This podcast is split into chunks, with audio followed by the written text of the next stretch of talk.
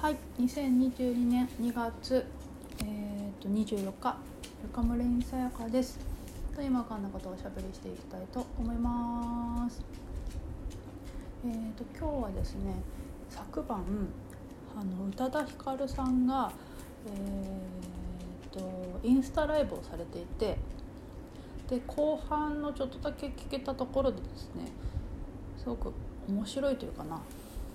ちょっと響くお話があったのでちょっとそれについてメモしてみたいと思います。といってもですねあの正確な、ね、ちゃんと描写ができないのでちょっとざっくりというか印象の話でしかないんですけどあのご本人のねあの正確なお話っていう風になところじゃないんですけどねあそれもそれもそっかそれでも感じたんですよね。ょっと2ネタぐらいになっちゃうかもしれないですけどそれで聞いてて感じたのがあのこう携帯越しに、えっと、現在進行形でその彼女が話してるわけですよね。でタイムラグっていうのはそんなにないと思うんですけどなんかねそれがねあのなんていうのかなこれうい具合にちょっと表現できなくてうまい具合にオチがつけられないんですけどあの、ね、あれだその、ま、田中泯さんがあの踊りっていうのはライブでしか表現できなくてそれを映像化することはできないんだみたいなことを言っていたっていうボットですね。これもそうですけどね。本人が言ってることじゃなくてあのボットさん？ツイッターのボットが言ってたことなんでもうこれも完全にそういう話なんですけどっていうのはそれってまるでですね、まあ、それと同じことをですね昨日そのなんだっけ宇多田ヒカルさんの、えーと、インスタライブ見てても思ったんですよね。今現在進行形で起きてることなんだけどなんかこう直接的でないっていうんですかね。っていうかなその田中泯さんの言ってることと全く一緒かどうかは分かんないですけど田中泯さんがねどういうふうなお気持ちで言ったかどうか分かんないしもうまた聞きのまた聞きみたいな話だからなんですけどその田中泯さんの言うそのライブで踊りっていうかな踊りを踊るっていうことをされてるけどそれはやはりその場で起きることでその映像に残してとかっていうことはそれは不可能なんだみたいなのはそのなんだいわゆる非二元でいうとダイレクトパスとかあとなんだっけなあの指差しの実験とかであるダグラス・ハーティングさんのやつとかと重なるんですね。それってなんだろうなどういうことなのかなっていうのはねちょっとねうまく言葉にできないんですけどでも感覚としては自分の顔を直接見ることってできないじゃないですか。目が目を見ることはできないでその自分の顔を鏡に映したりカメラに撮ったり誰か越しに見たりってことはすることはできるけど写真だったり動画だったりで写して見ることはできるけどそれは結局直接自分の目で見たものではないですよねなんか一つかませてるっていうかそれとすごく似てるなと思ったんですよね。でそんなツイートをしていて、まあ、その後なんか すごいあの雑談メモになっちゃってますけど、まあ、それも感じてあとその宇多田さんイカルさんのお話で言ってたのがその悲しみを乗り越えるっていう風な表現をするよねっていうような話。で悲しみを乗り越えるっていうとまるでその目の前にある山があってそれを乗り越えるみたいな話なんだけどそうではなくて最近私はこんな風に感じてるっていう表現でその山がこう一つの風景としてあの自分とあるみたいな表現の方がしっくりくるというふうな話をしててそれって、まあ、まさにあの非二元脳っていうかな。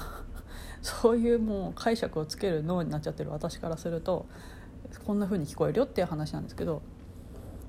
っていうのはその悲しみが自分とは別のものとしてあるとその悲しみっていうものが一つの目の前にある山みたいに見えるんだけどでもそれは自分とバラバラにある対象ではなくってあのそれそのものなんだよねっていうことなんですよね。それそのものとしてある別々じゃないっていうことなんですよね。なんだけどなんか自分が受け入れがたいこととかあのこんな感じ感覚はあってほしくないっていうものって自然とそういうことをするんだなと思ったんですよね。自分とは別のものにしてそれを自分から引き離そうとするんですよね。これは自分じゃなくて自分とは別のものっていうふうに扱ってそれを一生懸命、えーと、拒絶しようとか理解しようとか解決しようとしちゃうんだけどそうすると逆にそれがなんだろうなやろうとしてること逆にうまくいかなかったりするんですよね。その実際にそこでやってることって拒絶だから自分とは別のものとして扱ってそれを理解しようとか乗り越えようってすることってやはりそれとこう分離していってしまう苦しみがあるんだけどなんだけどその山は一つの風景としてあるっていうのはそれと私は別々じゃないっていうやつなんですよね。それはなんだマインドフルネスとか観察とかってその今のこの感じ感覚を対象として扱うんじゃなくって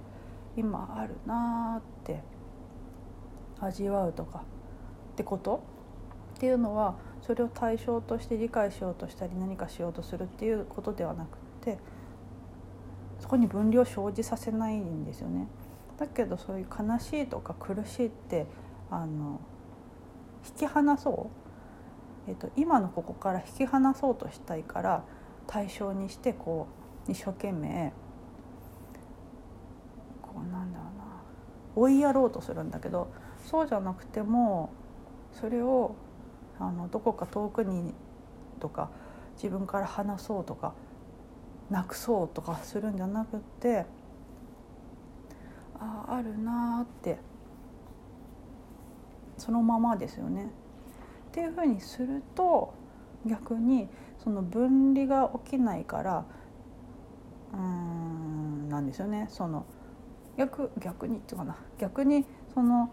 えーと、解決しようとか何々しようとすることでそれを解消しようとしてるんだけどそこでは起きないんだけどそのそのまま気づいて認めて味わう寄り添うっていうふうに私は言ってますけど言ってるんだけどそういうことをすると逆に解消するんですよね。っていうのはそれを分離させようとしてないっていうかってことなんですよね。それを別々のものにしないっていうことをすごくそこには現れてるなーって思ったんですよね。っていうのをちょっとねメモりたいなと思ってちょっ。とお話ししてみましたはいそんな具合で本日もおしゃべりさせていただきありがとうございましたウェルカムレインせやかでした